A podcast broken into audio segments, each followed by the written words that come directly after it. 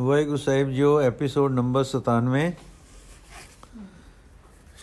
ਸ਼੍ਰੀ ਕਲਗੀਧਰ ਜੀ ਦੀਨੇ ਦੀ ਸਾਖੀ ਦਾ ਦੂਸਰਾ ਹਿੱਸਾ। ਸਾਹਿਬ ਹੁਣ ਦੀਨੇ ਟਿਕ ਗਏ ਹਨ। ਬਸ ਜੰਗਲ ਦੇਸ਼ ਵਿੱਚ ਖਬਰਾਂ ਧੂਮ ਗਈਆਂ ਕਿ ਆਪ ਦੀਨੇ ਜੋਤ ਜਗਾ ਰਹੇ ਹਨ। ਸੰਗਤਾਂ ਪਹਿਲੇ ਨੇੜੇ ਦੀਆਂ, ਫਿਰ ਦੂਰ ਦੀਆਂ ਆਉਣ ਲੱਗ ਪਈਆਂ। ਸਮੀਰ ਭਰਾਵਾਂ ਨੇ ਪ੍ਰਬੰਧ ਕੀਤਾ ਜੋ ਗੁਰੂ ਕੇ ਦਰਸ਼ਨ ਨੂੰ ਆਵੇ, ਪਹਿਲੇ ਇਹਨਾਂ ਨੂੰ ਮਿਲੇ।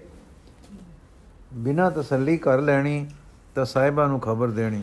ਇਹਨਾਂ ਤਸੱਲੀ ਕਰ ਲੈਣੀ ਤਾਂ ਸਾਹਿਬਾਂ ਨੂੰ ਖਬਰ ਦੇਣੀ ਤੇ ਆਗਿਆ ਪਾ ਕੇ ਦਰਸ਼ਨ ਕਰਾਉਣਾ। ਸੰਗਤਾਂ ਵਿੱਚ ਸਤਿਗੁਰੂ ਜੀ ਦੀ ਕੁਰਬਾਨੀ ਦੀ ਤੇ ਨਿਰਮੋਹਤਾ ਦੀ ਚਰਚਾ ਚੱਲ ਰਹੀ ਸੀ। ਗਿਰਾਂ ਗਿਰਾਂ ਘਰ ਘਰ ਅਨੰਦਪੁਰ ਤੇ ਚਮਕੌਰ ਦੇ ਸਾਕੇ ਦੀਆਂ ਵਾਰਾਂ ਟੁਰ ਰਹੀਆਂ ਸਨ। ਲੋਕੀ ਇੰਜ ਦੀ ਵਾਰਤਾਲਾਪ ਕਰਦੇ ਸਨ। ਧਨ ਗੁਰੂ ਕਰ ਜੰਗ ਕੋ ਲੱਖੋ ਰਿਪ ਮਾਰੇ। ਸਾਹਿਬ ਜ਼ਾਦੇ ਰਣ ਮਰੇ, ਸੁਰ ਲੋਕ ਸਿਧਾਰੇ। ਪੁੱਤਰ ਮੋਹ ਜਿਨ ਕੇ ਨਹੀਂ, ਇਕ ਰਸ ਮਨ ਸ਼ਾਂਤੀ।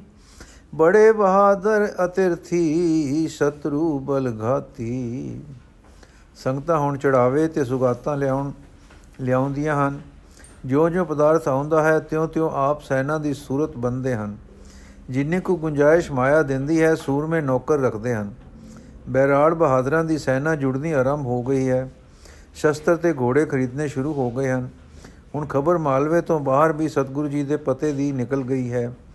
ਕੁਝ ਦੂਰੋਂ ਪ੍ਰੇਮੀ ਇਕੱਲੇ ਦੁਕੱਲੇ ਜਾਂ ਸੰਗਤਾਂ ਬਨ ਕੇ ਆਉਣ ਲੱਗ ਪਏ ਹਨ। ਗੁਰੂ ਜੀ ਦੇ ਸ਼ਸਤਰ ਪ੍ਰੇਮ ਦਾ ਸਭ ਨੂੰ ਪਤਾ ਸੀ। ਸੋ ਚੰਗੇ ਚੰਗੇ ਚੰਗੇ ਸ਼ਸਤਰ ਭੇਟਾ ਵੀ ਆਉਣ ਲੱਗ ਪਏ। ਨੇੜੇ ਤੇੜੇ ਦੇ ਕਾਰੀਗਰਾਂ ਤੇ ਆਪ ਵੀ ਤੀਰ ਕਮਾਨ ਖਰੀਦਣ ਲੱਗ ਪਏ। ਨੇੜੇ ਤੇੜੇ ਦੇ ਕਾਰੀਗਰਾਂ ਤੋਂ ਆਪ ਵੀ ਤੀਰ ਕਮਾਨ ਖਰੀਦਣ ਲੱਗ ਪਏ। ਕਦੇ ਸ਼ਿਕਾਰ ਵੀ ਚੜਦੇ ਹਨ, ਦੀਵਾਨ ਵੀ ਲਾਉਂਦੇ ਹਨ, ਉਪਦੇਸ਼ ਵੀ ਕਰਦੇ ਹਨ, ਨਾਮਦਾਨ ਵੀ ਦਿੰਦੇ ਹਨ, ਪਰ ਸੂ ਵੀ ਸਾਰੀ ਰੱਖਦੇ ਹਨ। ਆਸ, ਆਪ ਸਮਝ ਰਹੇ ਹਨ ਕਿ ਸਰਹੰਦ ਤੋਂ ਹਮਲਾ ਹੋਣਾ ਹੈ। ਇਸ ਆ ਰਹੇ ਦੁੱਖ ਚ ਸਾਂਢ ਨੂੰ ਸਿੰਘੇ ਫੜ ਕੇ ਮਰੋੜ ਦੇਣ ਲਈ ਅਜਵੇਂ ਦਿਲ ਵਾਲੇ ਗੁਰੂ ਜੀ ਤਿਆਰੇ ਕਰ ਰਹੇ ਹਨ। ਦੇਸ਼ ਦੇਸ਼ ਵਿੱਚ ਪਿਤਾ, ਪੁੱਤਰ ਤੇ ਦੋ ਕਾਰੀਗਰ ਪ੍ਰੇਮੀ ਛੇਵੇਂ ਸਤਗੁਰਾਂ ਦੇ ਸਮੇਂ ਹੋਏ ਹਨ। ਜਦੋਂ ਇਕੇਰਾ ਸਾਹਿਬ ਡਰੋਲੀ ਸਨ ਤਾਂ ਕਈ ਕੋ ਦੀ ਵਿੱਤ ਤੇ ਪਿਤਾ, ਪੁੱਤਰ ਠੰਡਾ ਜਲ ਵੇਖ ਕੇ ਪ੍ਰੇਮ ਦੇ ਪ੍ਰਵਾਹ ਵਿੱਚ ਰੁੜ ਗਏ ਕਿ ਜਲ ਗੁਰਾਂ ਦੇ ਛੱਕਣ ਦਾ ਹੈ, ਸਾਡੇ ਛੱਕਣ ਦਾ ਨਹੀਂ। ਇਹਨਾਂ ਦੀ ਉਸ ਪ੍ਰੇਮ ਬੇਬਲਤਾ ਪਰ ਟੁੱਟ ਕੇ ਛੇਵੇਂ ਸਤਗੁਰੂ ਹਰਗੋਬਿੰਦ ਜੀ ਸ਼ਿਕਲ ਦੁਪਹਿਰੀ ਘੋੜੇ ਤੋਂ ਚੜ ਵਾਹੋਦਾਈ ਉੱਥੇ ਅਪੜੇ, ਜਿੱਥੇ ਪ੍ਰੇਮੀ ਜਲ ਲਈ ਉਡੀਕ ਰਹੇ ਸੀ। ਉੱਥੇ ਪਹੁੰਚ ਕੇ ਡਾਢੇ ਤ੍ਰਿਖਾਤੁਰ ਹੋ ਕੇ ਆਪਨੇ ਜਲ ਮੰਗਿਆ ਤੇ ਪਿਤਾ ਪੁੱਤਰ ਪਿਲਾ ਕੇ ਪ੍ਰਸੰਨ ਹੋਏ। ਪਿਤਾ ਦਾ ਨਾਂ ਸੰਧੂ ਤੇ ਪੁੱਤਰ ਦਾ ਰੂਪਾ ਸੀ। ਜਲ ਛੱਕ ਕੇ ਗੁਰੂ ਹਰਗੋਬਿੰਦ ਜੀ ਨੇ ਉਹਨਾਂ ਨੂੰ ਆਤਮ ਸ਼ਕਤੀ ਨਾਲ ਭਰ ਦਿੱਤਾ। ਫਿਰ ਵਰ ਦਿੱਤਾ ਕਿ ਤੁਸੀਂ ਜਗਤ ਧਾਰੋਗੇ।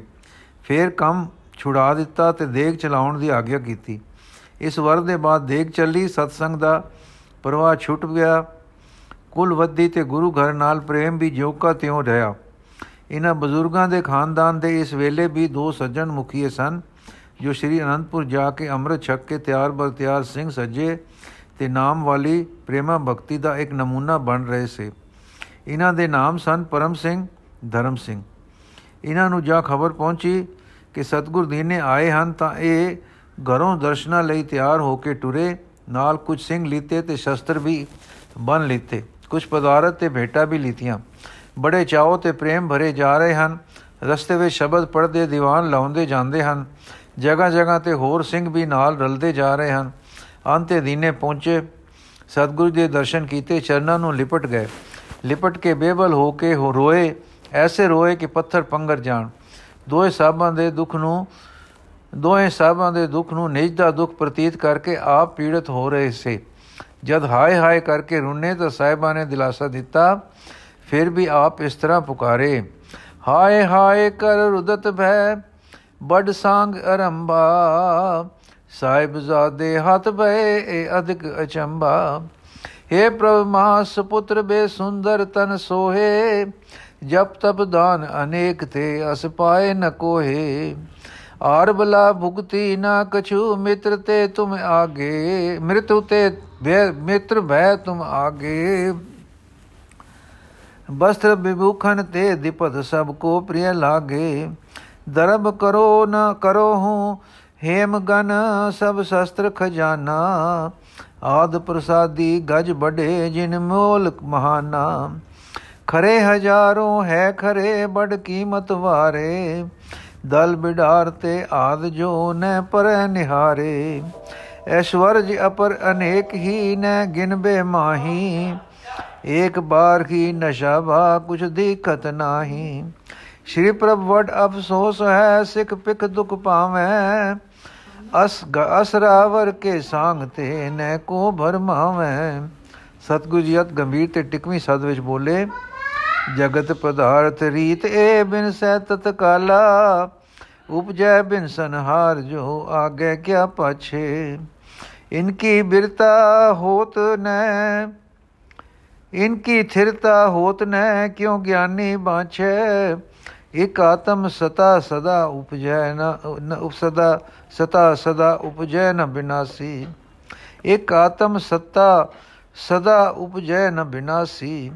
ਸੋ ਸਰੂਪ ਨਿਜ ਜਾਣ ਕੈ ਹੋਏ ਪਰਮ ਪ੍ਰਕਾਸੀ, ਕੂਰ ਪਦਾਰਥ ਦੇ ਕਭੂ ਸ਼ੋਕ ਨ ਹਰਖ ਵੈ ਇਕ ਰਸ ਬ੍ਰਿਤੀ, ਸੋ ਆਤਮਾ ਤੇ ਜੋ ਲਿਵ ਲਾਵੇ। ਰੇਖ ਨਿਕਾਲੋ ਮੇਟੀਐ, ਜਿਉ ਲਾਭ ਨਹਾਨਾ। ਇਕ ਸੰਬ੍ਰਿਤ ਸਤਗੁਰ ਸਤਗੁਰ ਕੀ, ਸਤਗੁਰਨ ਕੀ, ਇਮ ਜਾਨ ਸੁਜਾਨਾ। ਤੁਰਕਨ ਜਰਾ ਉਖੇਰ ਨੇ ਅਸਕ੍ਰਿਤ ਹਮ ਠਾਨਾ, ਸਾਹਿਬ ਸਾਦੇ ਰੂਪ ਮਮ, ਕਿਆ ਤਿਨ ਕੇ, ਕਿਨ ਕੋ ਹਾਨਾ? ਸਦਾ ਅਮਰ ਆਨੰਦ ਜਤ ਮਨ, ਮੋਹ ਨ ਲੇਸਾ। ਤੈਨੂੰ ਸੋਕ ਹਮ ਕਿਮ ਕਰੈ, ਜੋ ਮੁਦਤ ਹਮੇਸ਼ਾ। ਇਹ ਬਲਵਾਨ ਵਿਰਾਗ ਦੀ ਥਾਂ, ਵਿਰਾਗ ਦਾ, ਜਾਂ ਇਉਂ ਕਹੋ ਕਿ ਸਤ ਗਿਆਨ ਦਾ ਉਪਦੇਸ਼ ਸੁਣ ਕੇ ਦੋਹਾਂ ਨੂੰ ਕੁਝ ਹੌਸਲਾ ਹੋ ਆਇਆ। ਪਰ ਫਿਰ ਬੇਬਲ ਹੋ ਕੇ ਬੋਲੇ ਮਹਾਰਾਜ ਆਪ ਜਗਤਨਾਥ ਹੋ ਆਪ ਲਈ ਦੁੱਖ ਕਿਉਂ ਸਹਿਬ ਅਸੇ ਤੇ ਬੋਲੇ ਜੋ ਕੁਛ ਕਰੇ ਸੋ ਭਲਾ ਕਰ ਮਾਨੀਏ ਹਕਮਤ ਹੁਕਮ ਚੁਕਾਈਏ ਕਿਸੇ ਮਨੁੱਖ ਨੇ ਇੱਕ ਦਿਨ ਦੁੱਖ ਨੂੰ ਪੁੱਛਿਆ ਬਿਲੋੜਿਆ ਤੂੰ ਕਿੱਥੋਂ ਉਗਮ ਪਿਆ ਦੁੱਖ ਤਾੜੀ ਮਾਰ ਕੇ ਹੱਸਿਆ ਤੇ ਕਹਿਣ ਲੱਗਾ ਤੂੰ ਸੁਖ ਨੂੰ ਜਾ ਕੇ ਪੁੱਛ ਉਸਨੇ ਫਿਰ ਦੁੱਖ ਨੂੰ ਪੁੱਛਿਆ ਤੂੰ ਕਾਸ਼ ਲਈ ਰਚਿਆ ਗਿਆ ਦੁੱਖ ਫਿਰ ਤਾੜੀ ਮਾਰ ਕੇ ਹੱਸਿਆ ਤੇ ਆਖਣ ਲੱਗਾ ਸੁਖ ਨੂੰ ਜਨਮ ਦੇਣ ਲਈ ਉਸਨੇ ਫਿਰ ਦੁੱਖ ਨੂੰ ਆਖਿਆ, ਕਾਸ਼ ਤੂੰ ਨਾ ਹੁੰਦੋ। ਦੁੱਖ ਸੋਚੀ ਪੈ ਗਿਆ, ਪਰ ਫਿਰ ਖਿੜ ਖਿੜ ਹੱਸ ਪਿਆ ਤੇ ਆਖਣ ਲੱਗਾ, ਫਿਰ ਭਾਈ ਤੂੰ ਵੀ ਨਾ ਹੁੰਦੋ, ਤੇਰਾ ਭਾਈਚਾਰਾ ਵੀ ਨਾ ਹੁੰਦਾ। ਪੁੱਛਣ ਵਾਲਾ ਇਹ ਸੁਣ ਕੇ ਖਿੜਿਆ ਤੇ ਆਖਣ ਲੱਗਾ, ਮੈਂ ਨਾ ਹੁੰਦਾ ਤਾਂ ਚੰਗਾ ਹੁੰਦਾ। ਤੇਰੇ ਨਾਲ ਹੁੰਦਿਆਂ ਜਿਹੜੀ ਹੋਂਦ ਹੈ, ਇਸ ਤੋਂ ਅਨਹੋਂਦ ਭਲੀ ਹੈ। ਦੁੱਖ ਨੇ ਹੁਣ ਡਾਢੇ ਟਿਕਾਓ ਵਾਲਾ ਮੂੰਹ ਬਣਾ ਲਿਆ ਤੇ ਅੰਤਰਮੁਖ ਰੁਕ ਕਰਕੇ ਇੱਕ ਬਰੀਕ ਸੁਰ ਵਿੱਚ ਬੋਲਿਆ ਬੋਲਿਆ ਅਨਹੋਂਦ ਹੈ ਨਹੀਂ। ਜੇ ਅਨਹੋਂਦ ਹੁੰਦੀ ਤਾਂ ਅਨਹੋਂਦ ਤੋਂ ਕੋਈ ਹੋਂਦ ਕਿਵੇਂ ਉਪਜਦੀ? ਹੋਂਦ ਹੈ ਤੇ ਹੋਂਦ ਤੇਰੇ ਮੇਰੇ ਵਸੋਂ ਬਾਹਰ ਹੈ। ਉਹ ਫਿਰ ਨਿਰਾਸ਼ ਹੋ ਕੇ ਬੋਲਿਆ, ਦੁੱਖਾ, ਫਿਰ ਤੈਥੋਂ ਖਿਹੜਾ ਕਿੱਕੂ ਛੁੱਟੇ। ਦੁੱਖ ਫੇਰ ਗੰਭੀਰ ਹੋ ਗਿਆ ਤੇ ਟਿਕਵੀਂ ਆਵਾਜ਼ ਵਿੱਚ ਬੋਲਿਆ, ਜੇ ਇੱਛਾ ਹੈ ਤਾਂ ਮੇਰੇ ਨਾਲ ਘੁਲ ਤੇ ਉਸ ਅਜਲੀ ਹੋਣ ਤੋਂ ਤੇ ਆਪਣੀ ਹੋਣ ਦੇ ਵਿਚਲੀ ਵਿਥ ਨੂੰ ਮੇਟਣ ਵਿੱਚ ਲੱਗ ਪਾਓ। ਮੇਰਾ ਵਾਸ ਉਸ ਵਿੱਚ, ਉਸ ਵਿਥ ਵਿੱਚ ਹੀ ਹੈ। ਸਾਹਿਬ ਹੁਣ ਮੁਸਕਰਾ ਰਹੇ ਸਨ। ਪਰਮ ਸਿੰਘ, ਧਰਮ ਸਿੰਘ ਦਿਲ ਵਿੱਚ ਅਸ਼ ਅਸ਼ ਕਰ ਰਹੇ ਸਨ। ਹੁਣ ਦੋਹਾਂ ਨੇ ਆਪ ਦੇ ਚਰਨਾਂ ਵਿੱਚ ਧਨ ਧਨ ਆਖਦਿਆਂ ਇੱਕ ਪੁਸ਼ਾਕ ਅਰਪਣ ਕੀਤੀ। ਕੁਛ ਮਾਇਆ ਅੱਗੇ ਧਰੀ, ਇੱਕ ਘੋੜੀ ਵੀ ਬੇਟਾ ਕੀਤੀ। ਸਤਿਗੁਰੂ ਜੀ ਨੇ ਪ੍ਰੇਮ ਵੇਖ ਕੇ ਬਸਤਰ ਪਹਿਰ ਲਏ ਤੇ ਪ੍ਰੇਮੀਆਂ ਦੇ ਚਿੱਤ ਨੂੰ ਠੰਡ ਪਾਈ। ਭਾਵ ਦੋਏ ਸੁਖੀ ਹੋ ਗਏ। ਸੋ, ਹੋ ਗਏ ਸੇ। ਪਰ ਚਿੱਤ ਵਿੱਚ ਇਹ ਇਹ ਪ੍ਰਸ਼ਨ ਅਜੇ ਕਸਕ ਦੇ ਰਹੇ ਹਨ ਕਿ ਆਪਨੇ ਈਸ਼ਵਰ ਹੋ ਕੇ, ਅਵਤਾਰ ਹੋ ਕੇ, ਗੁਰੂ ਹੋ ਕੇ ਕਿਉਂ ਦੁੱਖ ਪਾਏ? ਆਪ ਦੇ ਨੇੜੇ ਦੁੱਖ ਕਿਉਂ ਆਏ? ਜਦੋਂ ਸੰਝ ਹੋਈ ਤਾਂ ਆਪਨੇ ਡੇਰੇ ਚਲੇ ਗਏ, ਜੋ ਦੀਨੇ ਦੇ ਨਗਰ ਪਰੋਂ ਪਰੇ ਤਮੂਆਂ ਵਿੱਚ ਸਨ। ਸੈਨਾ ਨਾਲ ਹੋਣ ਕਰਕੇ ਕੁਝ ਦੂਰੀ ਤੇ ਲਾ ਰੱਖਿਆ ਸੀ। ਅਗਲੇ ਦਿਨ ਭਾਈ ਧਰਮ ਸਿੰਘ ਦੇ ਦਿਲ ਵਿੱਚ ਪ੍ਰੇਮ ਨੇ ਉਛਾਲਾ ਖਾਦਾ ਡਾਢੇ ਜ਼ੋਰ ਦਾ ਚਾਹ ਆਇਆ ਕਿ ਆਪਣੇ ਹੱਥੀਂ ਚਾਹ ਕੇ ਪ੍ਰਸ਼ਾਦ ਲੈ ਜਾਵਾਂ ਇਕੱਲਾ ਹੀ ਟੁਰ ਪਿਆ। ਰਸਤੇ ਵਿੱਚ ਅੱਗੇ ਪਿੱਛੇ ਤੱਕਦਾ ਜਾਂਦਾ ਸੀ ਕਿ ਕੋਈ ਸਿੰਘ ਆ ਜਾਵੇ ਤਾਂ ਨਾਲ ਰਲਾ ਲਵਾਂ। ਪੈਂਡਾ ਜਰਾ ਉਜਾੜਦਾ ਹੈ। ਇਹਨੇ ਨੂੰ ਇੱਕ ਸਿੱਖ ਆਉਂਦਾ ਫਸਿਆ, ਜਿਸ ਦੇ ਕੱਪੜਿਆਂ ਵੱਲ ਦੇਖਣ ਨਾਲ ਭਾਈ ਧਰਮ ਸਿੰਘ ਨੂੰ ਕਈ ਰੰਗ ਬਦਲਦੇ ਦਿਸੇ। ਧਰਮ ਸਿੰਘ ਅਚਰਜ ਹੋ ਕੇ ਠਹਿਰ ਗਿਆ। ਇਹ ਪੁਰਸ਼ ਜਦ ਨੇੜੇ ਆਇਆ ਤਾਂ ਦੁਵੱਲੀ ਫਤਿਹ ਬੋਲੀ। ਧਰਮ ਸਿੰਘ ਨੂੰ ਤੱਕ ਕੇ ਕੁਝ ਜੁਣ-ਜੁਣੀ ਜਿਹੀ ਸਰੀਰ ਵਿੱਚ ਦੀ ਲੰਗੀ ਕੁਝ ਅਚਰਜ ਹੋਇਆ, ਪਰ ਫੇਰ ਲੱਗਾ ਉਹ ਸੱਜਣ ਚੰਗਾ ਤੇ ਪਿਆਰਾ। ਸੇ ਸੋ ਦੋਵੇਂ ਗੱਲਾਂ ਕਰਦੇ ਇਕੱਠੇ ਟੁਰ ਪਏ। ਧਰਮ ਸਿੰਘ, ਭਾਈ ਜੀ, ਸਮਝ ਨਹੀਂ ਪੈਂਦੀ ਕਿ ਦੁੱਖ ਕਿਉਂ ਹੈ ਜਗਤ ਵਿੱਚ? ਸਿੰਘ ਸੁਣ ਕੇ ਮੁਸਕਰਾਇਆ ਤੇ ਪੁੱਛਣ ਲੱਗਾ, ਭਲਾ ਜੇ ਪਤਾ ਲੱਗ ਜਾਵੇ ਕਿ ਦੁੱਖ ਕਿਉਂ ਹੈ, ਤਾਂ ਸੁਖ ਉਪਜੇ, ਉਪਜ ਪਵੇ। ਧਰਮ ਸਿੰਘ ਸੋਚੀ ਪੈ ਗਿਆ। ਫਿਰ ਆਖਣ ਲੱਗਾ, ਸਿੰਘ ਜੀ, ਸਮਝੇ ਪੈ ਗਿਆ ਤਾਂ ਪਤਾ ਨਹੀਂ, ਪਰ ਦਿਲ ਕਹਿੰਦਾ ਹੈ ਕਿ ਦੁੱਖ ਦਾ दारू ਹੋਇਆ ਹੋਇਆ ਹੀ ਠੰਡ ਪਵੇਗੀ। ਸਿੰਘ ਭਲਾ ਦੱਸੋ ਖਾਂ, ਦੁੱਖ ਸੁਖ ਹੈ ਕਿ ਦੁੱਖ? ਧਰਮ ਸਿੰਘ ਸੋਚ ਕੇ ਸਿਆਲੇ ਸੁਖ ਹੈ ਹੁਨਾਲੇ ਦੁੱਖ। ਸਿੰਘ ਤਾਂ ਇੱਕੋ ਸ਼ੈ ਨੂੰ ਦੋ ਹਾਲਤਾਂ ਵਿੱਚ ਤੁਸੀਂ ਦੋ ਨਾਮਾਂ ਨਾਲ ਸੱਦ ਲੈਂਦੇ ਹੋ। ਜਿਸ ਨੂੰ ਦੁੱਖ ਕਹਿ ਰਹੇ ਹੋ, ਉਸੇ ਨੂੰ ਸੁਖ ਕਹਿ ਲੈਂਦੇ ਹੋ। ਧਰਮ ਸਿੰਘ ਡੂੰਗੀ ਸੋਚੀ ਪੈ ਗਿਆ।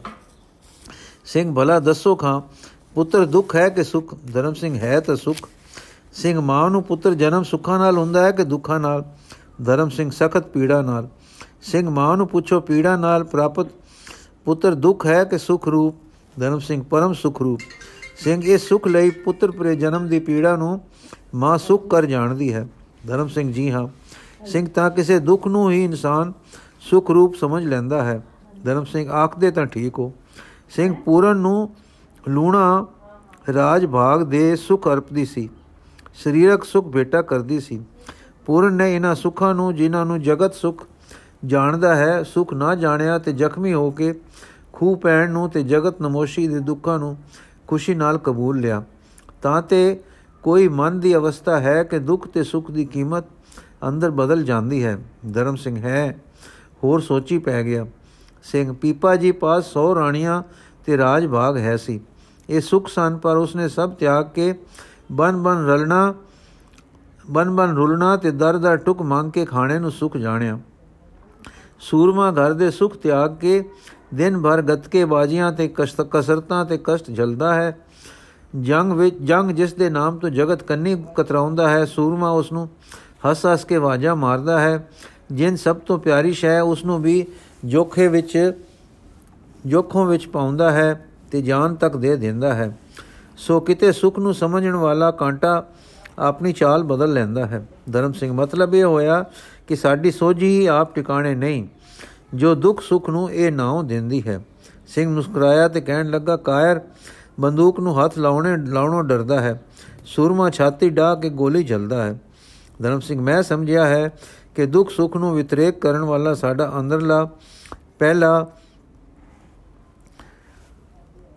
ਪਹਿਲਾਂ ਕਿਸੇ ਦੁਰਸਤ ਸੋਜੀ ਤੇ, ਦੇ ਘਰ ਅਪੜਨਾ ਚਾਹੀਦਾ ਹੈ। ਸਿੰਘ, ਤੁਸੀਂ ਠੀਕ ਸਮਝਿਆ ਹੈ। ਧਰਮ ਸਿੰਘ, ਪਰ ਜੀ, ਜਗਤ ਦੁਖੀ ਹੈ। ਸ੍ਰੀ ਗੁਰੂ ਨਾਨਕ ਦੇਵ ਜੀ ਨੇ ਆਪ ਇਸ ਨੂੰ ਦੁਖੀ ਦੱਸਿਆ ਹੈ। ਨਾਨਕ ਦੁਖੀਆ ਸਭ ਸੰਸਾਰ। ਫਿਰ ਦੁੱਖ ਤਾਂ ਹੋਇਆ ਨਾ? ਇਸ ਦਾ दारू ਕੀ? ਸਿੰਘ, ਅਗਲੀ ਤੁਕ ਵੀ ਪੜੋ ਜਿਸ ਤਕੜੀ ਤੇ ਤੋਲ ਕੇ ਸੱਚੇ ਗੁਰੂ ਨੇ ਜਗਤ ਦੁਖੀ ਦੱਸਿਆ ਹੈ ਉਤੋਂ ਦਾ ਦੂਸਰਾ ਆਵਾਜ਼ਾ ਇਹ ਹੈ, ਮੰਨੇ ਨਾਓ ਸੋਈ ਜਿਣ ਜਾਏ। ਇਥੇ ਦੁੱਖ ਨੂੰ ਜਿਤਨਾ ਗੁਰੂ ਜੀ ਨੇ ਦੱਸਿਆ ਹੈ, ਦੁੱਖ ਦਾ ਨਾ ਹੋਣਾ ਤੇ ਹਾਏ ਦੁੱਖ ਕਿਉਂ ਹੈ? ਇਹ ਹਵਾ ਨਹੀਂ ਸਿਖਾ ਲਿਆ। ਆਖਿਆ ਹੈ ਕਿ ਇੱਕ ਤਰੀਕਾ ਅਸੀਂ ਦੱਸਦੇ ਹਾਂ, ਜਿਸ ਨਾਲ ਦੁੱਖ ਜਿੱਤਿਆ ਜਾ ਸਕਦਾ ਹੈ। ਧਰਮ ਸਿੰਘ ਫਿਰ, ਦੁੱਖ ਤਾਂ ਹੋਇਆ ਨਾ, ਇਸ ਨੂੰ ਜਿੱਤਣਾ ਹੋਇਆ। ਸਿੰਘ ਤੇ ਉਸ ਨੂੰ ਜਿੱਤਣ ਲਈ ਪਹਿਲੀ ਪੌੜੀ ਮਨ ਦੇ ਅੰਦਾਜ਼ ਨੂੰ ਠੀਕ ਕਰਨਾ ਹੈ, ਜਿਸ ਨੇ ਦੁੱਖ ਸੁੱਖ ਦੀ ਪਰਖ ਕਰਨੀ ਹੈ। ਕਿਉਂਕਿ ਅਸੀਂ ਵੇਖਿਆ ਹੈ ਕਿ ਹਾਲਤਾਂ ਬਦਲਣ ਕਰਕੇ ਜਾਂ ਖਿਆਲ ਬਦਲਣ ਕਰਕੇ ਮਨ ਇੱਕੋ ਸ਼ੈ ਨੂੰ ਕਦੇ ਦੁੱਖ ਤੇ ਕਦੇ ਸੁੱਖ ਸਮਝ ਲੈਂਦਾ ਹੈ। ਫਿਰ ਉੱਚੇ ਘਰੀ ਜਾ ਕੇ ਪਤਾ ਲੱਗਦਾ ਹੈ ਕਿ ਸੋਝੀ ਦੀ ਕਸਵੱਟੀ ਸਾਡੀ ਗਲਤ ਹੈ। ਸੋ ਇਸ ਨੂੰ ਦਰੁਸਤ ਕਰਨਾ ਲੋੜੀਏ। ਦੂਸਰਾ ਉਪਰਾਲਾ ਹੈ ਦੁੱਖ ਨੂੰ ਜਿੱਤਣ ਦਾ। ਇਸ ਪਰ ਬਲ ਪਾਉਣ ਦੇ ਯਤਨ ਕਰਨ ਦਾ। ਧਰਮ ਸਿੰਘ, ਫਿਰ ਕਿੰਜ ਕਰੀਏ? ਸਿੰਘ ਸਤਗੁਰੂ ਜੀ ਨੇ ਜਾਜ ਦੱਸੀ ਹੈ। ਧਰਮ ਸਿੰਘ, ਤੁਸੀਂ ਖੋਲ ਕੇ ਦੱਸੋ ਨਾ। ਸਿੰਘ ਗੁਰੂ ਜੀ ਨੇ ਜਾਜ ਦੱਸੀ ਹੈ, ਮੰਨੇ ਨਾਉ ਸੋਈ ਜਿਣ ਜਾਏ। ਸੋ ਪਹਿਲੀ ਗੱਲ ਹੋਈ ਮੰਨੇ ਨਾਮ। ਨਾਮ ਨਾਲ ਮਨ ਮਹਿਲ ਤੋਂ ਸਫਾ ਹੋਵੇਗਾ। ਪ੍ਰਭ ਕੇ ਸਿਮਰਨ ਮਨ ਕੀ ਮਲ ਜਾਏ, ਫਿਰ ਇਹ ਮਨ ਸਿੱਧਾ ਹੋ ਜਾਏਗਾ। ਇਹ ਮਨ ਉਲਟ ਸਨਾਤਨ ਹੁਆ, ਤਦੋਂ ਸੱਚੀ ਸੋਜੀ ਦੇ ਘਰ ਜਾਏਗਾ। ਜੈਸਾ ਕਿ ਗੁਰੂ ਨਾਨਕ ਦੇਵ ਜੀ ਨੇ ਦੱਸਿਆ ਹੈ, ਸੁਧ ਬੁੱਧ ਸੁਰਤ ਨਾਮ ਹਰ ਪਾਈਐ, ਸਤ ਸੰਗਤ ਗੁਰ ਪਿਆਰ। ਫਿਰ ਸਮਝ ਆਵੇਗੀ ਕਿ ਦੁੱਖ ਕੀ ਹੈ ਤੇ ਸੁੱਖ ਕੀ ਹੈ। ਇਸ ਨਿਰਮਲ ਸੋਝੀ ਨਾਲ ਇਹ ਸਮਝ ਵੀ ਪੈਂਦੀ ਹੈ। ਦੁੱਖ ਸੁੱਖ ਦੋ ਸਮ ਕਰ ਜਾਣੈ ਬੁਰਾ ਭਲਾ ਸੰਸਾਰ ਫਿਰ ਇਸ ਨੂੰ ਸਮਝ ਆਵੇਗੀ ਕਿ ਦੁੱਖਾਂ ਦੀਆਂ ਅਗਾਂ ਮਾਰਦੀਆਂ ਹਨ ਪਰ ਦੁੱਖ दारू ਵੀ ਹੈ ਜੈਸਾ ਸ੍ਰੀ ਗੁਰੂ ਨਾਨਕ ਦੇਵ ਜੀ ਨੇ ਫਰਮਾਇਆ ਹੈ ਦੁੱਖੀਆਂ ਅੱਗੀ ਮਾਰੀਐ ਬੇ ਦੁਖ दारू ਹੋਏ ਧਰਮ ਸਿੰਘ ਪਰ ਇਸ ਵਾਕ ਦੀਆਂ ਪਹਿਲੀਆਂ ਤੁਕਾਂ ਵਿੱਚ ਦੁੱਖ ਦਾ ਕੈਸਾ ਨਕਸ਼ਾ ਗੁਰੂ ਬਾਬੇ ਨੇ ਬਤਾ ਹੈ ਦੁੱਖ ਵਿੱਚ ਜੰਮਣ ਦੁੱਖ ਮਰਨ ਦੁੱਖ ਵਰਤਣ ਸੰਸਾਰ ਦੁੱਖ ਦੁੱਖ ਅੱਗੇ ਆਖੀਏ ਪੜ ਪੜ ਕਰੇ ਪੁਕਾਰ ਦੁੱਖੀਆਂ ਪੰਡਾ ਖੁਲੀਆਂ ਸੁਖ ਨਾ ਨਿਕਲਿਓ ਕੋਏ। ਦੁੱਖ ਵਿੱਚ ਜਿਉ ਜਲਾਇਆ, ਦੁਖੀਆ ਚਲਿਆ ਰੋਏ। ਸਿੰਘ ਜੀ ਫਿਰ, ਇਸੇ ਦੀ ਅੰਤਲੀ ਤੁਕ ਹੈ ਨਾ, ਜੋ ਮੈਂ ਪੜ੍ਹੀ ਹੈ, ਦੁੱਖ ਸਾੜਦਾ ਵੀ ਹੈ ਤੇ ਪਰ दारू ਵੀ ਹੈ। ਧਰਮ ਸਿੰਘ, ਉਹ ਕਿਵੇਂ? ਸਿੰਘ ਜੀ, ਅੰਤਲੀ ਤੇ ਪਹਿਲੀ ਤੁਕ ਪੜੋ ਨਾਨਕ ਸਿਫਤੀ ਰਤਿਆ, ਮਨ ਤਨ ਹਰਿਆ ਹੋਏ। ਧਰਮ ਸਿੰਘ ਸਿੰਘ ਜੀ, ਤੁਸੀਂ ਬੜੀ ਕਿਰਪਾ ਕੀਤੀ ਹੈ। ਗੁਰਬਾਣੀ ਦੇ ਪ੍ਰਕਾਸ਼ ਵਿੱਚ ਪਏ ਤੋਰਦੇ ਹੋ, ਪਰ ਦੁੱਖ ਦਾ ਨਾਂ ਹੀ ਭੈੜਾ ਹੈ। ਜਰਾ ਸੋਚਣਾ ਦੁੱਖ ਕਈ ਪ੍ਰਕਾਰ ਦੇ ਹਨ। ਚਾਰ ਦੁੱਖ ਬੜੇ ਬਲੀ ਹਨ। ਗੁਰੂ ਬਾਬੀ ਜੀ ਨੇ ਆਪ ਗਿਣੇ ਹਨ। ਦੁੱਖ ਵਿਛੋੜਾ, ਇੱਕ ਦੁੱਖ ਭੂਖ, ਇੱਕ ਦੁੱਖ ਸਕਤਵਾਰ ਜਮਦੂਤ ਇੱਕ ਦੁੱਖ ਰੋਗ ਲਗੇ ਤਨ ਧਾਏ, ਵੈਦ ਨ ਭੋਲੇ दारू ਲਾਏ। ਇੱਕ ਦੁੱਖ ਵਿਛੋੜਾ ਹੈ, ਇੱਕ ਦੁੱਖ ਭੁੱਖ ਦਾ ਹੈ, ਇੱਕ ਦੁੱਖ ਮੌਤ ਦਾ ਹੈ, ਇੱਕ ਦੁੱਖ ਬਿਮਾਰੀ ਹੈ। ਇਹ ਚਾਰ ਦੁੱਖ ਚਾਰੇ ਤੋਂ ਬਿਨਾ ਚਾਰੇ ਤੋਂ ਬਿਨਾ ਹਨ ਤੁਸੀਂ ਦੱਸੋ ਕਿ ਇੱਥੇ ਕੋਈ ਕੀ ਕਰੇਗਾ ਗੁਰੂ ਜੀ ਵੀ ਵੈਦ ਨੂੰ ਕਹਿੰਦੇ ਹਨ ਕਿ ਇਹਨਾਂ ਦਾ दारू ਨਹੀਂ ਹੈ ਸ੍ਰੀ ਗੁਰੂ ਨਾਨਕ ਦੇਵ ਜੀ ਵੈਦ ਨੂੰ ਫਿਰ ਦੱਸਦੇ ਹਨ ਕਿ ਦਰਦ ਹੋਵੇ ਦੁੱਖ ਰਹੇ ਸਰੀਰ ਐਸਾ दारू ਲਗੇ ਨਾ ਵੀਰ ਜਦ ਤੱਕ ਸਰੀਰ ਰਹੇਗਾ ਦਰਦ ਤੇ ਦੁੱਖ ਬਣੇ ਰਹਿਣਗੇ ਤੇਰੇ ਪਾਸ ਐਸਾ दारू ਨਹੀਂ ਹੈ ਕਿ ਜੋ ਇਹਨਾਂ ਨੂੰ ਲੱਗ ਸਕੇ ਸਿੰਘ, ਹੁਣ ਅੱਗੇ ਵੀ ਪੜੋ ਗੁਰੂ ਜੀ ਫਰਮਾਉਂਦੇ ਹਨ, ਖਸਮ ਵਿਸਾਰ ਕੀਏ ਰਸ ਭੋਗ, ਤਾਂ ਤਨ ਉਠ ਖਲੋਏ ਰੋਗ।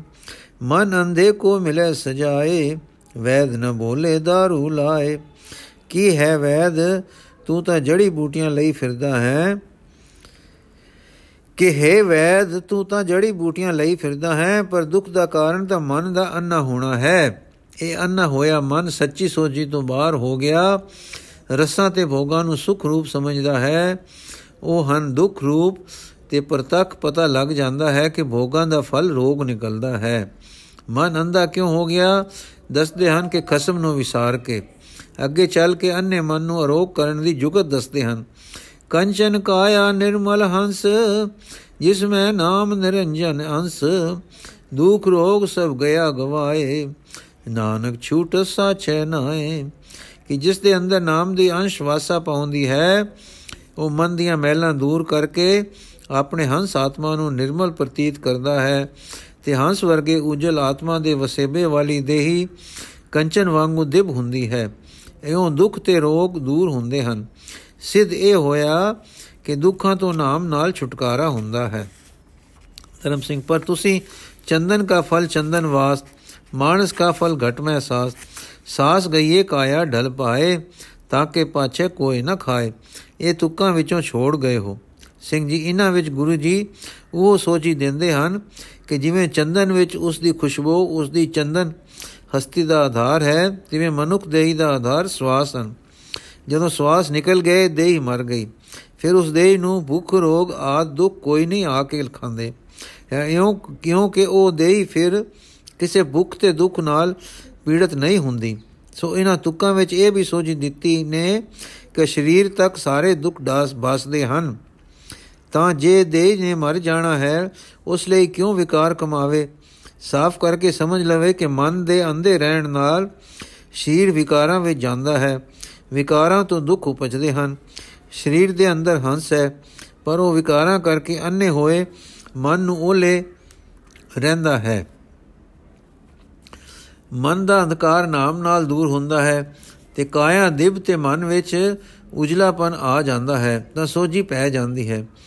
ਤੇ ਪਤਾ ਲੱਗਦਾ ਹੈ ਕਿ ਆ ਆਪਾ ਹੈ ਆ ਨਿਰੰਜਨ ਹੈ। ਇਉਂ ਸੁਖ ਦੀ ਸੋਝੀ ਆਪੇ ਨੂੰ ਮਨ ਬੁੱਧੀ ਤੋਂ ਨਿਰਮਲ ਕਰਨੇ ਵਿੱਚ ਹੈ। ਦੇਖੋ ਅਗਲੇ ਸ਼ਬਦ ਵਿੱਚ ਗੁਰੂ ਜੀ ਖੋਲ ਕੇ ਇਹ ਗੱਲ ਸਮਝਾਉਂਦੇ ਹਨ। ਦੁਖ ਮੋਰਾ ਮਾਰਨ ਹਰ ਨਾਮ, ਸਿਲਾ ਸੰਤੋਖ ਪੀਸਣ ਹੱਥ ਦਾਨ। ਨਿਤ ਨਿਤ ਲਿਓ ਨ ਛੀਜੈ ਦੇ, ਅੰਤ ਕਾਲ ਜਮ ਮਾਰੈ ਠੇ। ਐਸਾ दारू ਖਾਏ ਗਵਾਰ, ਜਿਤ ਖਾਧੈ ਤੇਰੇ ਜਾਹੇ ਵਿਕਾਰ। ਅਰਥਾਤ ਦੁੱਖ ਇੱਕ ਜ਼ਹਿਰ ਹੈ ਇਸ ਨੂੰ ਕੋਈ ਨਹੀਂ ਖਾਣਾ ਚਾਹੁੰਦਾ, ਪਰ ਇਹ ਜ਼ਹਿਰ ਦਵਾਈ ਵੀ ਹੈ। ਸਾਰੇ ਜ਼ਹਿਰ ਦਵਾਈਆਂ ਹਨ, ਪਰ ਵਿਧੀ ਸੰਯੁਕਤ ਮਾਰਿਆ ਤੇ ਵਿਧੀ ਪੂਰਵਕ ਸੇਵਨ ਕੀਤਿਆਂ, ਜਿਵੇਂ ਸੰਖਿਆ ਵਿਉ ਹੈ ਇਸ ਨੂੰ ਦਵਾਈ ਬਣਾਉਣ ਲਈ ਮਾਰੀਦਾ ਹੈ। ਤਿਵੇਂ ਦੱਸਦੇ ਹਨ ਕਿ ਦੁੱਖ ਜ਼ਹਿਰ ਹੈ। ਇਸ ਵਿਖ ਨੂੰ ਮਾਰ ਕੇ ਦਵਾਈ ਬਣਾਉਣ ਵਾਸਤੇ ਹਰ ਨਾਮ ਇਸ ਦਾ ਮਾਰਨ ਹੈ। ਇਸ ਨੂੰ ਹਰ ਨਾਮ ਰੂਪੀ ਮਸਾਲੇ ਨਾਲ ਮਾਰ ਕੇ ਸੰਤੋਖ ਰੂਪੀ ਸਿਲਾ ਤੇ ਪੀਸੀਦਾ ਹੈ ਤੇ ਹੱਥ ਜਿਹੜੇ ਵੱਟੇ ਨੂੰ ਫੜ ਕੇ ਪੀਸਦੇ ਹਨ, ਇੱਥੇ ਦਾਨ ਦੇ ਲੋੜੀਏ। ਅਰਥਾਤ ਨਾਮ, ਸੰਤੋਖ ਤੇ ਦਾਨ, ਇਹ ਤਰੇ ਵਸਤਾਂ ਦੁੱਖ ਨੂੰ ਹੀ ਦਵਾਈ ਬਣਾ ਦਿੰਦੀਆਂ ਹਨ। ਇਹ ਦਵਾਈ ਸਦਾ ਖਾਓ ਤਾਂ ਦੇ ਤੁਹਾਡੀ ਅਰੋਗ ਰਹੇਗੀ। ਤੇ ਅੰਤ ਸਮੇਂ ਜਮ ਨੂੰ ਤੁਸੀਂ ਠੇ ਮਾਰ ਕੇ ਮਾਰ ਲਓਗੇ। ਸੋ ਦੇਖੋ ਨਾਮ ਦੁੱਖ ਨੂੰ ਹੀ दारू ਬਣਾ ਦੇਵੇਗਾ, ਦੁੱਖਾਂ ਦੇ ਦੂਰ ਕਰ ਦੇਣ ਦਾ। ਦਸ਼ਮੇਸ਼ ਪਿਤਾ ਜੀ ਨੇ ਫਰਮਾਇਆ ਹੈ, ਜਿਨ ਜਿਨ ਨਾਮ ਤਿਹਾਰੋ ਧਿਆਇਆ, ਦੁਖ ਪਾਪ ਤੇ ਨਿਕਟ ਨ ਆਇਆ। ਧਰਮ ਸਿੰਘ ਠੀਕ ਹੈ, ਬਹੁਤ ਠੀਕ ਹੈ, ਪਰ ਸਿੰਘ ਜੀ ਸੰਸਾ ਅਜੇ ਦਿਲ ਨੂੰ ਫੜੀ ਬੈਠਾ ਹੈ। ਤਾਂ ਤੇ ਹੁਣ ਇਹ ਗੱਲ ਦੱਸੋ ਜੀ ਕਿ ਨਾਮੀ ਪੁਰਖ ਤਾਂ ਦੁਖੀ ਨਹੀਂ ਹੋਣੇ ਚਾਹੀਏ। ਸਿੰਘ, ਫਿਰ ਤੁਸੀਂ ਉਸੇ ਲੀਕ ਵਿੱਚ ਜਾ ਪੈਂਦੇ ਹੋ ਜਿਸ ਨੂੰ ਮਨ ਜੋ ਪ੍ਰਬੰਧ ਨਹੀਂ, ਪ੍ਰਬੁੱਧ ਨਹੀਂ, ਦੁੱਖ ਦੀ ਲੀ ਸਮਝਦਾ ਹੈ। ਜਿਸ ਨੂੰ ਤੁਸੀਂ ਦੁੱਖ ਸਮਝਦੇ ਹੋ, ਨਾਮੀ ਪੁਰਖ ਦੇ ਬਾਣੇ, ਉਹ ਖਬਰੇ ਦੁੱਖ ਹੈ ਵੀ ਨਹੀਂ, ਹੈ ਵੀ ਕਿ ਨਹੀਂ। ਸਾਡੀ ਤਾਂ ਅਜੇ ਸਿਆਣ ਹੀ ਠੀਕ ਨਹੀਂ। ਨਾਮ ਜਪਿਆ, ਇਹ ਸਿਆਣ ਹੁੰਦੀ ਹੈ ਤੇ ਦੁੱਖ ਦਾ ਵਰਤਾਓ ਬਦਲੀਦਾ ਹੈ। ਦੀਵਾ ਮੇਰਾ ਏਕ ਨਾਮ, ਦੁੱਖ ਵਿੱਚ ਪਾਇਆ ਤੇਲ। ਜਿਵੇਂ ਪਹਿਲਵਾਨ ਦਾ ਸ਼ਗਿਰਦ ਤੁਹਾਨੂੰ ਦੁਖੀ ਦਿਸੇਗਾ ਕਈ ਵੇਰ ਹੱਡੀ ਪਸਲੀ ਤੁੜਾ ਬੈਠੇਗਾ। ਤੁਸੀਂ ਰੋਵੋਗੇ ਕਿ ਹਾਏ ਇਸ ਨੂੰ ਦੁੱਖ ਹੈ, ਪਰ ਇਹ ਦੁੱਖ ਤਾਂ ਉਸ ਦੀ ਪਹਿਲਵਾਨਗੀ ਦੀ ਕਸਰਤ ਹੈ। ਸੋ ਪ੍ਰਬੁੱਧ ਮਨ ਵਾਲੇ ਦੇ ਦੁੱਖ ਨੂੰ ਤੁਸੀਂ ਜੋ ਦੁੱਖ ਸਮਝ ਰਹੇ ਹੋ, ਉਹ ਤਾਂ ਦੁੱਖ ਨੂੰ ਦਲ ਰਿਹਾ ਹੈ, ਆਤਮ ਬਲ ਨਾਲ, ਕਿਉਂਕਿ ਉਸਨੇ ਇਹਨਾਂ ਨੂੰ ਦਲ ਕੇ ਮੁਕਤੀ ਦੀ ਪਹਿਲਵਾਨਗੀ ਪਾ ਕੇ ਸਾਈਂ ਨੂੰ ਮਿਲਣਾ ਹੈ, ਜੋ ਚੋਟੀ ਦਾ ਸੁਖ ਹੈ। ਦੇਖੋ, ਸ੍ਰੀ ਗੁਰੂ ਸਾਹਿਬ ਦਸਵੇਂ ਪਾਤਸ਼ਾਹ ਫਰਮਾਉਂਦੇ ਹਨ ਜਿਨ ਮਤ ਭੇਦ ਕਿਤੇ ਬਨ ਤਿਆਗੀ, ਪਾਰ ਬ੍ਰਹਮ ਕੇ ਭੈ ਅਨੁਰਾਗੀ। ਤਿਨ ਕੇ ਗੂੜ ਮਤ ਜੇ ਚਲਹੀ, ਬਾਤ ਅਨੇਕ ਦੁਖਨ ਸੋ ਦਲਹੀ। ਭਾਵ ਇਹ ਕਿ ਪ੍ਰਬੁੱਧ ਮਨ ਵਾਲਾ ਜੋ ਨਾਮ ਜਪਦਾ ਤੇ ਦੁੱਖਾਂ ਦੇ ਟਾਕਰੇ ਕਰਦਾ ਹੈ, ਦੁੱਖਾਂ ਨੂੰ ਦਲ ਰਿਹਾ ਹੈ, ਉਹ ਦੁਖੀ ਨਹੀਂ। ਉਹ ਰਾਖ ਵਾਂਗੂ ਹੈ, ਜੋ ਜਗਤ ਜਦ ਸੁਖ ਦੀ ਨੀਂਦ ਸੁੱਤੇ ਪਿਆ ਹੁੰਦਾ ਹੈ, ਉਹ ਉਸ ਨਿੰਦਰ ਦੇ ਵੇਲੇ ਹਲ ਵਾਉਣ ਦਾ ਦੁੱਖ ਭੋਗ ਰਿਹਾ ਹੁੰਦਾ ਹੈ। ਪਰ ਉਹ ਅਸਲ ਵਿੱਚ ਦੁੱਖ ਨਹੀਂ ਭੋਗ ਰਿਹਾ। ਉਹ ਆਪਣੇ ਲਈ, ਪਰਿਵਾਰ ਲਈ ਤੇ ਜਗਤ ਲਈ ਅਨ ਪੈਦਾ ਕਰ ਰਿਹਾ ਹੁੰਦਾ ਹੈ। ਇਸੇ ਕਰਕੇ ਸੋਝੀ ਵਿੱਚ ਆਏ ਦੀ ਪਦਵੀ ਜੋ ਦੁੱਖਾਂ ਨਾਲ ਟਾਕਰੇ ਕਰਦਾ ਸਾਈਂ ਦੇ ਲਿਵ ਵਿੱਚ ਜੀ ਰਿਹਾ ਹੈ। ਦਸਵੇਂ ਪਾਤਸ਼ਾਹ ਨੇ ਆਪ ਇਹ ਦੱਸੀ ਹੈ, ਜੇ ਜੇ ਜਾਤ ਸਹਿਤ ਸੰਦੇਹਾ, ਪ੍ਰਭ ਕੈ ਸੰਗ ਨ ਛੋੜਤ ਨੇਹਾ। ਤੇ ਤੇ ਪਰਮਪੁਰੀ ਕਹਿ ਜਾਹੀ, ਤਿਨ ਹਰ ਸਿਓ ਅੰਤਰ ਕਛ ਨਾਹੀ। ਸੋ ਜਿਸ ਇਹ ਰਾਹ ਦੇ ਟਰਨ ਟੁਰਨ ਵਾਲੇ ਨੂੰ ਤੁਸੀਂ ਦੁਖੀ ਸਮਝੋਗੇ, ਉਹ ਸੁਖ ਪਾ ਰਿਹਾ ਹੈ ਤੇ ਪ੍ਰਭੂ ਦੇ ਸੰਗ ਨੂੰ ਨਹੀਂ ਛੱਡ ਰਿਹਾ। ਉਹ ਤਾਂ ਪਰਮ ਪੁਰੀ ਨੂੰ ਜਾ ਰਿਹਾ ਹੈ, ਅੰਤ ਉਸ ਤੇ ਤੇ ਵਾਹਿਗੁਰੂ ਦੇ ਵਿੱਚ ਵਿਤ ਕੋਈ ਨਹੀਂ ਰਹੇਗੀ। ਜ਼ਰਾ ਵਿਚਾਰ ਕਰੋ, ਤੁਸੀਂ ਕਦੇ ਮਿੱਠਾ ਮਿੱਠਾ ਸੰਗੀਤ ਸੁਣ ਕੇ ਸੁਖੀ ਹੋਏ ਹੋ, ਪਰ ਪਤਾ ਜੋ ਕਿ ਇਨ ਕਿਨਾ ਦੁੱਖਾਂ ਨਾਲ ਉਹ ਗਵਈਏ ਨੇ ਸਿੱਖਿਆ ਹੈ। ਉਸ ਦੇ ਦੁੱਖ ਉਸ ਨੂੰ ਸੰਗੀਤ ਦੀਆਂ ਮధుਰ ਧੁਨਾਂ ਦੇ ਸੁੱਖਾਂ ਵਿੱਚ ਲੈ ਗਏ। ਉਸ ਦੀ ਕਸਰਤ ਦੇ ਦਿਨਾਂ ਵਿੱਚ ਜੋ ਪੀੜਾ ਹੋ ਰਹੀ ਸੀ, ਤੁਹਾਨੂੰ ਦੁੱਖ ਰੂਪ ਵਿੱਚ ਦਿਸ ਰਹੀ ਸੀ, ਪਰ ਉਹ ਧਰਮ, ਪਰਮ ਰਸ ਰੂਪੀ ਸੁਖ ਨੂੰ ਜਨਮ ਦੇ ਰਹੀ ਸੀ। ਧਰਮ ਸਿੰਘ, ਮੈਂ ਸਭ ਕੁਝ ਸਮਝ ਤਾਂ ਲਿਆ ਹੈ, ਆਪ ਤਾਂ ਕੋਈ ਪਾਰਗ੍ਰਾਮੀ ਹੋ, ਐਸੀ ਸੁੰਦਰ ਸੋਝੀ ਦਿੱਤੀ ਨੇ, ਪਰ ਜਿਉ ਸਭ ਕੁਝ ਸਮਝ ਕੇ ਵੀ ਜੀ ਚੁਰਾਉਂਦਾ ਹੈ ਦੁੱਖਾਂ ਤੋਂ। ਸਿੰਘ ਭਾਈ ਧਰਮ ਸਿੰਘ ਜੀ, ਇੱਕ ਵਿਚਾਰ ਕਰੋ, ਮਨ ਚਿੱਤ ਇਕਾਗਰ ਕਰਕੇ। ਇਹ ਗੱਲ ਜੋ ਮੈਂ ਕਹਿਣ ਲੱਗਾ ਹਾਂ, ਤਾਂ ਡਾਢੀ ਡੂੰਗੀ ਸਮਝ ਕੇ, ਸਮਝ ਤੇ ਕਰੜੇ ਤਜਰਬੇ ਦੀ ਹੈ। ਭਲਾ ਜੇ ਤੁਹਾਨੂੰ ਲਗਾਤਾਰ ਅਖੰਡ ਤੁਹਾਡੀ ਮਨ ਮਰਜ਼ੀ ਦਾ ਸੁਖ ਦਿੱਤਾ ਜਾਵੇ ਕਿ ਸੁਖ ਦੁਆਲੇ ਹੋ ਜਾਵੇ, ਜਾਂ ਸਮਝੋ ਕਿਸੇ ਆਦਮੀ ਨੂੰ ਉਸ ਦੀ ਇੱਛਾ ਮੁਜਬ ਪੂਰਨ ਸੁਖ ਉਸ ਨੂੰ ਲਗਾਤਾਰ ਮਿਲ ਜਾਣ, ਤੁਸੀਂ ਸਮਝਦੇ ਹੋ ਕਿ ਉਹ ਲਗਾਤਾਰ ਸੁਖ ਨੂੰ ਝਲ ਸਕੇਗਾ? ਧਰਮ ਸਿੰਘ ਜੀ ਸੁਣ ਕੇ ਧਿਆਨ ਮਗਨ ਹੋ ਗਏ।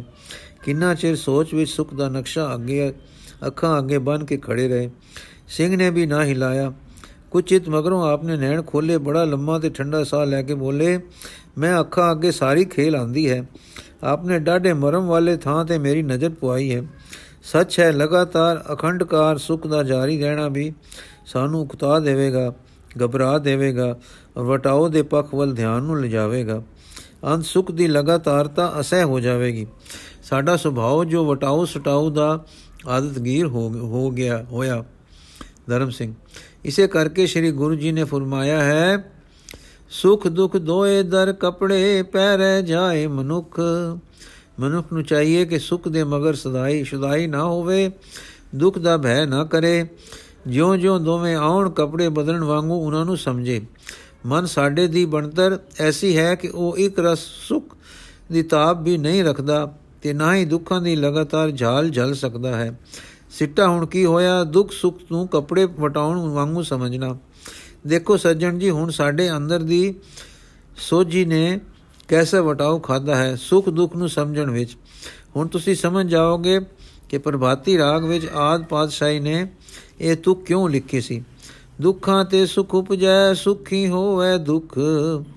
ਤੇ ਫਿਰ ਮਲਾਰ ਰਾਗ ਵਿੱਚ ਫਰਮਾਇਆ ਸਾਨੇ ਦੁੱਖ ਸੁਖ ਦੋਉ ਸਮ ਕਰ ਜਾਣੈ। ਪਿਆਰੇ ਜੀਓ, ਮਨ ਵਿੱਚ ਮਹਿਲਾ ਹਨ।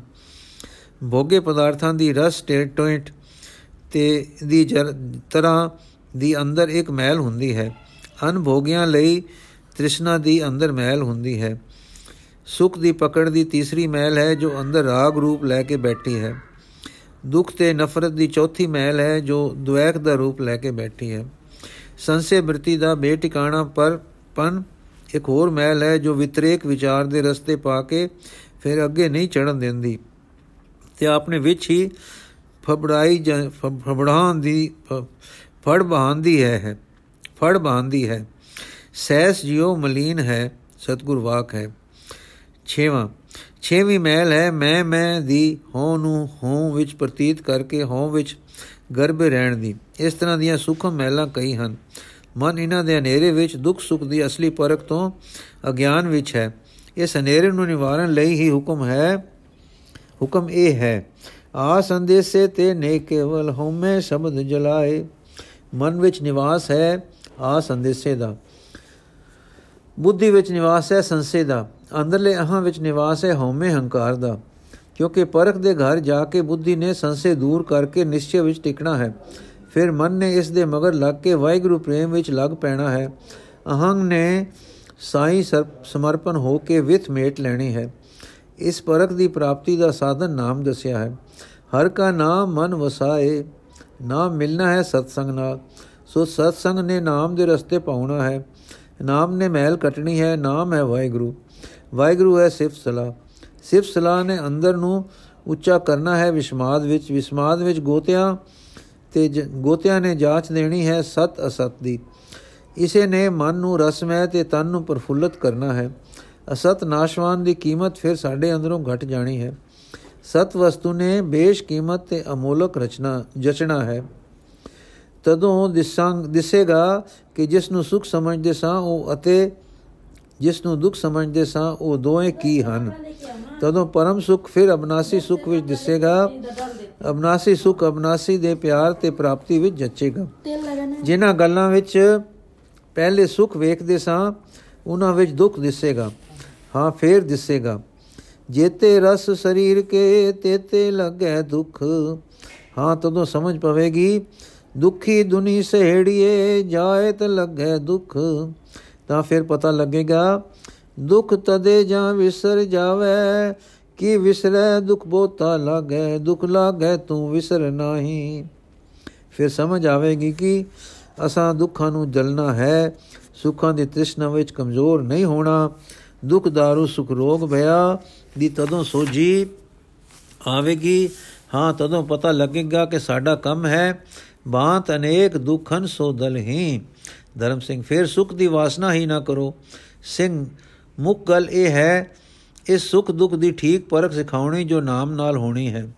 ਜਿਨ੍ਹਾਂ ਗੱਲਾਂ ਨੂੰ ਆਮ ਤੌਰ ਤੇ ਸੁਖ ਦੁੱਖ ਸਮਝਿਆ ਜਾਂਦਾ ਹੈ, ਉਹਨਾਂ ਵੱਲ ਇਹ ਰੱਖ ਰੱਖਣਾ ਚਾਹੀਏ, ਇਹ ਰੁਖ ਰੱਖਣਾ ਚਾਹੀਏ।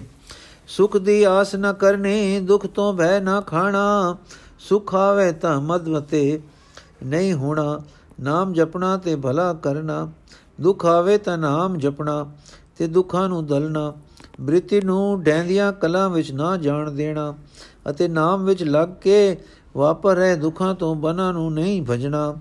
ਵਿਚੇ ਰਹਿ ਕੇ ਜਗਤ ਦੀ ਜਲ ਪਛਾੜ ਸਹਿ ਕੇ ਅਡੋਲ ਟਿਕਣਾ। ਵਿਚੇ ਗ੍ਰਹਿ ਸਦਾ ਰਹੇ ਉਦਾਸੀ ਜੋ ਕਮਲ ਰਹੇ ਵਿੱਚ ਪਾਣੀ ਹੈ। ਧਰਮ ਸਿੰਘ ਜੀ ਦੀ ਬੜੀ ਨਿਸ਼ਾ ਹੋਈ, ਪਰ ਸਤਗੁਰਾਂ ਨਾਲ ਬੜਾ ਪ੍ਰੇਮ ਹੋਣ ਕਰਕੇ ਉਹਨਾਂ ਦੇ ਦੁੱਖ ਨੂੰ ਉਹ ਆਪਣਾ ਦੁੱਖ ਅਨੁਭਵ ਕਰ ਰਹੇ ਸਨ। ਇਤਨੀ ਬਾਤਚੀਤ ਦੇ ਅਸਰ ਨੇ ਤਬੀਅਤ ਬਦਲ ਤਾਂ ਦਿੱਤੀ, ਪਰ ਮਰਮੀ ਹਮਦਰਦੀ ਦੇ ਕਾਰਨ ਫੇਰ ਆਵਾਜ਼ ਨਿਕਲੀ, ਸਿੰਘ ਜੀ, ਗੁਰੂ ਸਾਹਿਬ ਸਮਰੱਥ ਹਨ। ਇਹ ਦੁੱਖ ਆਪਣੇ ਤੇ ਨਾ ਲੈਂਦੇ ਤਦ ਸਾਡੇ ਤੇ ਮਿਹਰ ਹੁੰਦੀ, ਅਸੀਂ ਉਹਨਾਂ ਦੇ ਦੁੱਖ ਨਾਲ ਪੀੜਿਤ ਨਾ ਹੁੰਦੇ। ਦੁੱਖਾਂ ਦੇ ਮੂੰਹ ਸਾਨੂੰ ਦੇ ਦਿੰਦੇ। ਉਹ ਆਪ ਤਾਂ ਸੁਖੀ ਰਹਿੰਦੇ, ਉਹਨਾਂ ਦਾ ਤਾਂ ਸੁਖ ਦੁੱਖ ਉੱਤੇ ਹੁਕਮ ਹੈ। ਸਿੰਘ ਜੀ ਹੱਸੇ ਤੇ ਆਖਣ ਲੱਗੇ, ਤੁਸੀਂ ਡਾਢੇ ਡੂੰਗੇ ਪਿਆਰ ਦੀ ਗੱਲ ਆਖੀ ਹੈ। ਸਤਗੁਰ ਸਮਰੱਥ ਹਨ ਤੇ ਮੇਰੇ ਵਰਗੇ ਹਜ਼ਾਰਾਂ ਉਹਨਾਂ ਤੇ ਹੁਕਮ ਵਿੱਚ ਹਨ। ਮੈਂ ਇਕੱਲਾ ਉਸ ਵੇਲੇ ਵੈਰੀ ਦਲ ਨੂੰ ਨਸਾ ਸਕਦਾ ਸਾਂ, ਪਰ ਸਤਗੁਰ ਜੀ ਨੇ ਆਪਣੀ ਰੂਹਾਨੀ ਤਾਕਤ ਨੂੰ ਵਰਤਿਆ ਨਹੀਂ। ਧਰਮ ਸਿੰਘ ਕਿਉਂ? ਸਿੰਘ ਇਸ ਲਈ ਕਿ ਆਪਨੇ ਇਹ ਇੱਕ ਮਨੁੱਖ ਨਾਟ ਰਚਾਇਆ ਹੈ।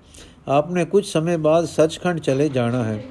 ਪੰਥ ਨੂੰ ਉਹਨਾਂ ਨੇ ਬਲ ਦੇ ਕੇ ਉੱਚਿਆਂ ਕਰਨਾ ਹੈ। ਪਰਜਾ ਜੋ ਨਿਤਾਣੀ ਹੋ ਕੇ ਦੁੱਖ ਪਾ ਰਹੀ ਹੈ ਉਸ ਨੂੰ ਉੱਚਿਆਂ ਕਰਨਾ ਹੈ। ਇਹ ਤਾਕਤਵਰ ਹੋ ਕੇ ਸੁਤੰਤਰ ਹੋ ਜਾਏ। ਇਹ ਦੁੱਖਾਂ ਦੀ ਦਬੇਲ ਨਾ ਰਹੇ। ਮਜਲੂਮ ਤੇ ਸਿਤਮ ਰਸੀਦਾ ਨਾ ਰਹੇ। ਸਗੋਂ ਬਲ ਪਕੜੇ। ਹਾਂ, ਇਹ ਗੁਲਾਮੀ ਦੇ ਦੁੱਖਾਂ ਨੂੰ ਗੁਲਾਮੀ ਦੇ ਸੁੱਖਾਂ ਨੂੰ ਪਿਆਰ ਨਾ ਕਰੇ। ਆਜ਼ਾਦੀ ਦੇ ਦੁੱਖਾਂ ਨੂੰ ਮਿੱਠੇ ਕਰਕੇ ਬਲਵਾਨ ਹੋ ਜਾਵੇ। ਗੁਲਾਮੀ ਤੇ ਆਜ਼ਾਦੀ ਮਨ ਦੀ, ਸਰੀਰ ਦੀ ਦੇਸ਼ ਦੀ। ਦੁੱਖ ਜਦ ਪੈਦਾ ਹੁੰਦਾ ਹੈ ਤਾਂ ਕਮਜ਼ੋਰ ਕਰਦਾ ਹੈ, ਕਿਉਂਕਿ ਦੁੱਖ ਅੱਗੇ ਦਿਲ ਹਾਰ ਦੇਈਦਾ ਹੈ। ਦੁੱਖ ਨੂੰ ਜਲਣਾ ਤੇ ਹਾਰਨਾ ਨਾ ਅਤੇ ਦੁੱਖ ਨੂੰ ਨੇੜਨਾ ਤੇ ਟਾਕਰਾ ਕਰਨਾ ਸਾਨੂੰ ਬਲੀ ਬਣਾਉਂਦਾ ਹੈ। ਸਭ ਤੋਂ ਵੱਡਾ ਬਲ ਹੈ ਆਤਮਿਕ ਤੇ ਮਾਨਸਿਕ ਬਲ। ਜੇ ਹੁਣ ਗੁਰੂ ਜੀ ਆਤਮ ਸ਼ਕਤੀ ਨਾਲ ਸੁਖ ਹੀ ਮਾਣੀ ਜਾਣ ਤੇ ਦੁੱਖ ਪਰੇ ਰੁੱਖੀ ਜਾਣ, ਤਾਂ ਇਨਸਾਨ ਆਪਣੇ ਵਿੱਚ ਮਾਨਸਿਕ ਤੇ ਸਰੀਰਕ ਬਲ ਕਿੱਥੋਂ ਭਰੇ ਤੇ ਕਿੱਥੋਂ ਸਿੱਖੇ? ਇਸ ਕਰਕੇ ਸ੍ਰੀ ਗੁਰੂ ਜੀ ਆਪਣੇ ਆਪ ਨੂੰ ਮਨੁੱਖੀ ਹੱਦ ਵਿੱਚ ਰੱਖ ਕੇ ਮਨੁੱਖੀ ਬਲ ਤੇ ਬੁੱਧੀ ਨਾਲ ਕਸ਼ਟਾਂ ਦਾ ਮੁਕਾਬਲਾ ਕਰਦੇ ਰਹੇ ਹਨ ਤੇ ਇਹੋ ਜਾਤ ਸਿੱਖਾਂ ਨੂੰ ਸਿਖਾਲਦੇ ਰਹੇ ਹਨ। ਸਿੱਖ ਦੁੱਖ ਦੇ ਸਾਹਮਣੇ ਕੀਕੂ ਡਟੇ, ਕੀਕੂ ਤਸਦੀ, ਤਸਦੀਹੇ, ਕੀਕੂ ਤਸਦੀਹੇ ਭੋਗੇ। ਇਹ ਜਾਤ, ਇਹ ਇਹ ਜਾਤ ਸਿੱਖਾਂ ਨੂੰ ਸਿਖਾਉਣੀ ਸੀ।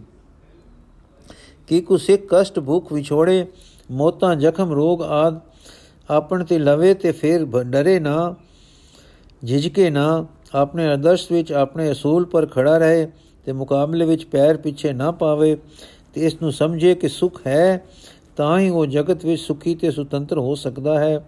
ਇਸ ਕਰਕੇ ਉਹਨਾਂ ਨੇ ਇਨਸਾਨ ਵਾਂਗੂ ਦੁੱਖਾਂ ਵਿੱਚ ਖੜੋ ਕੇ, ਦੁੱਖਾਂ ਦੀ ਨਹਿ ਤਰ ਕੇ, ਦੁੱਖਾਂ ਨਾਲ ਟਾਕਰੇ ਕਰਕੇ ਨਮੂਨਾ ਕਾਇਮ ਕਰ ਦਿੱਤਾ ਹੈ ਕਿ ਮੁਸ਼ਕਲਾਂ ਤੇ ਦੁੱਖਾਂ ਦੇ ਸਾਹਮਣੇ ਇੱਕ ਜਿਉ ਪਏ ਇਨਸਾਨ ਨੇ ਇੱਕ ਜਿਉ ਪਏ ਇਨਸਾਨ ਨੇ ਕਿਵੇਂ ਕੰਮ ਕਰਨਾ ਹੈ ਇਹ ਇਨਸਾਨ ਨੂੰ ਇਨਸਾਨੀ ਨੁਕਾ ਨੁਕਤਾ ਨਿਗਾਹ ਤੋਂ ਇਨਸਾਨੀ ਬਲ ਪ੍ਰਕਰਮ ਦੇ ਟਿਕਾਣੇ ਤੋਂ ਇਨਸਾਨੀ ਬੁੱਧੀ ਦੇ ਧਰੂਵੇ ਤੋਂ ਦੁੱਖ ਦੇ ਟਾਕਰੇ ਦੀ ਜਾਂਚ ਨਾ ਸਿਖਾਉਣ ਤੇ ਆਪ ਨਮੂਨਾ ਬਣ ਕੇ ਨਾ ਦੱਸਣ ਤਾਂ ਇਨਸਾਨ ਵਿੱਚ ਬਲ ਬੁੱਧ ਧੈਰਯ ਹੌਸਲਾ ਤੇ ਕੁਰਬਾਨੀ ਦਾ ਮਾਦਾ ਕਿਕੂ ਤਰੱਕੀ ਕਰੇ ਤੇ ਕੁਰਬਾਨੀ ਦਾ ਉਦੇਸ਼ ਤੇ ਆਦਰਸ਼ ਸਿੱਖਾਂ ਵਿੱਚ ਪਰਵੇਸ਼ ਕਿਕੂ ਕਰੇ। ਹੁਣ ਤੁਸੀਂ ਦੇਖਣਾ ਹੈ ਕਿ ਇਹ ਰਲ, ਇਹ ਗੱਲ ਸਾਰਿਆਂ ਸਿੱਖਾਂ ਦੀ ਸਮਝ ਵਿੱਚ ਆ ਜਾਵੇਗੀ।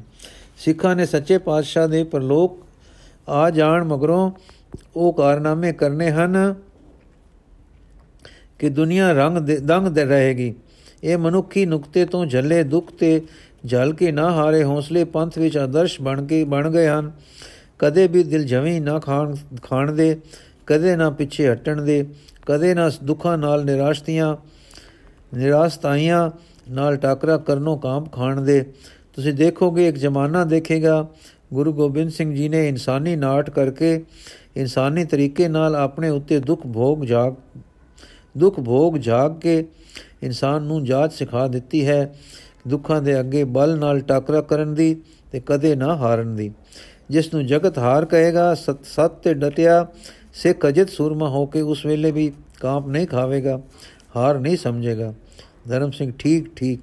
ਇਸ ਤਰ੍ਹਾਂ ਕੁਝ ਹੋਰ ਗੱਲਾਂ ਬਾਤਾਂ ਕਰਕੇ ਤੇ ਧਰਮ ਸਿੰਘ ਜੀ ਦੀ ਤਸੱਲੀ ਕਰਕੇ ਸਿੰਘ ਸੀ ਜੋ ਲਿਖਿਆ ਹੈ ਕਿ ਸ਼ਹੀਦ ਸਿੰਘ ਸਨ, ਫਤਿਹ ਗਜਾ ਕੇ ਜਿੱਥੇ ਸਨ ਉੱਥੋਂ ਹੀ ਅਲੋਪ ਹੋ ਗਏ ਤੇ ਧਰਮ ਸਿੰਘ ਜੀ ਨੇ ਸਤਗੁਰਾਂ ਜੀ ਦੇ ਦੇ ਜਾ ਦਰਸ਼ਨ ਕੀਤੇ ਤੇ ਪ੍ਰਸ਼ਾਦ ਅੱਗੇ ਧਰਿਆ। ਸਾਖੀ ਸੰਪੂਰਨ ਹੋਈ ਜੀ। ਇੱਕ ਛੋਟਾ ਜਿਹਾ ਗੀਤ ਹੈ, ਉਹ ਖਾ ਪੜ ਕੇ ਇਹ ਸਮਾਪਤ ਕਰਾਂਗੇ।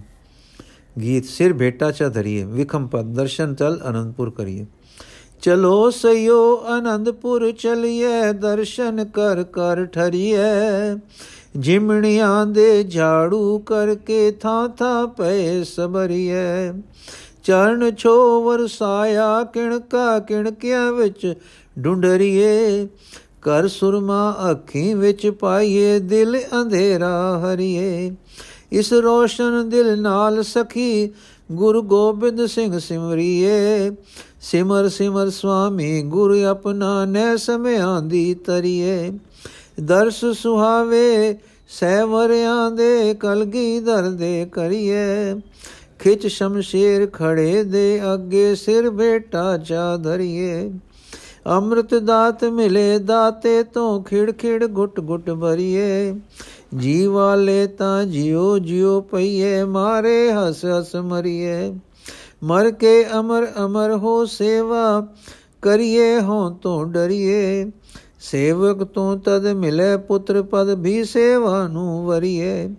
ਸੇਵਾ ਕਰੀਏ, ਨਾਮ ਸਿਮਰਿਏ, ਹਉ ਹਰੀਏ, ਭਵ ਤਰੀਏ ਕਲਗੀ ਧਰਦੀ ਛੂ ਪਾਰਸ ਲਵ, ਕੰਚਨ ਕਾਇਆ ਕਰੀਏ। ਕੰਚਨ ਕਾਇਆ ਕਾਲ ਨਗਰ ਸੇਵਾ ਵਾ ਸਦਾ ਉਚਰੀਏ ਕੰਚਨ ਕਾਇਆ ਕਾਲ ਨਗਰ ਸੇਵਾ ਵਾ ਸਦਾ ਉਚਰੀਏ ਕੰਚਨ ਕਾਇਆ ਕਾਲ ਨਗਰ ਸੇਵਾ ਵਾ ਸਦਾ ਉਚਰੀਏ ਵਾਹਿਗੁਰੂ ਜੀ ਕਾ ਖਾਲਸਾ ਵਾਹਿਗੁਰੂ ਜੀ ਕੀ ਫਤਿਹ। ਜ਼ਿਆਦਾ ਹੋ ਗਿਆ ਨਾ। ਹੂੰ? ਜ਼ਿਆਦਾ ਹੈ ਨਾ 36 ਮਿੰਟ